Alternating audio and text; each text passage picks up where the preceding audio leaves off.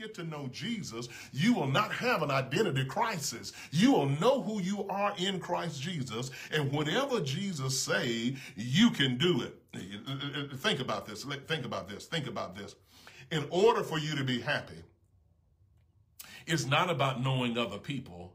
It's about knowing Jesus Christ. The joy of the Lord is your strength. L- listen, don't allow the psychosis of your thinking to conflict with who God created you to be.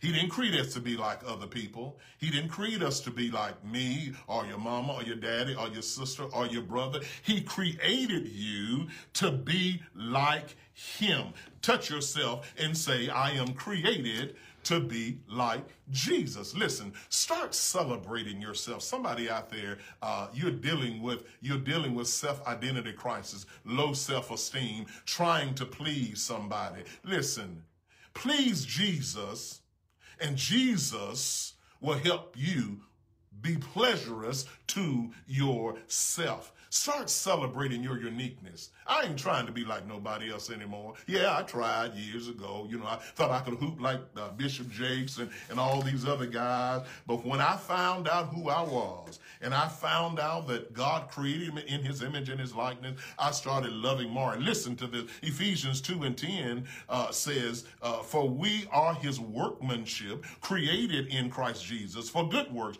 which God prepared beforehand that we should walk in them. So it lets you know that he created us to be different. The difference between uh, Christianity and other religions is that other religions require you to do something.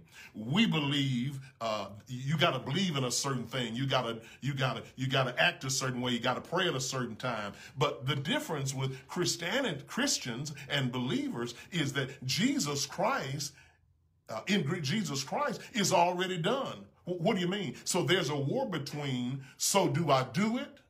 Versus it's done. See, when Jesus died on the cross, he left everything on the cross. He took on your flesh, which covered your sin, that you don't have to live in sin. You don't have to live in condemnation. You don't have to live in guilt. Jesus left it on the cross. He said, It is finished. Notice, he didn't say he was finished. He said, It was finished. What do you mean it was finished? Uh, old life is finished. Uh, old talking is finished. Old thinking is finished. Old ways is thinking. You got to say to yourself moving forward, It is finished. When old thoughts come up, say it's finished. When old thinking come up, it's finished. Old friends try to remind you who you are, it's finished. You got to know when it's finished, when it's finished, when it's finished, finished, finished. You got to know when it's finished. You got to know when it's finished. Let me hit that. So you got to know when it's finished. Uh, winning way concept number three is know your triggers. I want a, a tag underline with this. awareness time. Awareness time. Know your triggers. Let me let me let me read the scripture to you. Ephesians 4:31. I got I got to wind up. I ain't got but a few minutes. Uh, it says Ephesians 4:31 says, "Let all bitterness and wrath and anger and clamor and slander be put away from you, along with all malice." What am I saying? You gotta you gotta discover your triggers. See certain people, certain situations, certain circumstances uh, that that trigger your negative emotions, your negative thoughts. You got to you got to bring those things captive because it's those things that will try to hinder who you are and where you are going. So stop it. Stop it. Bring it into captivity.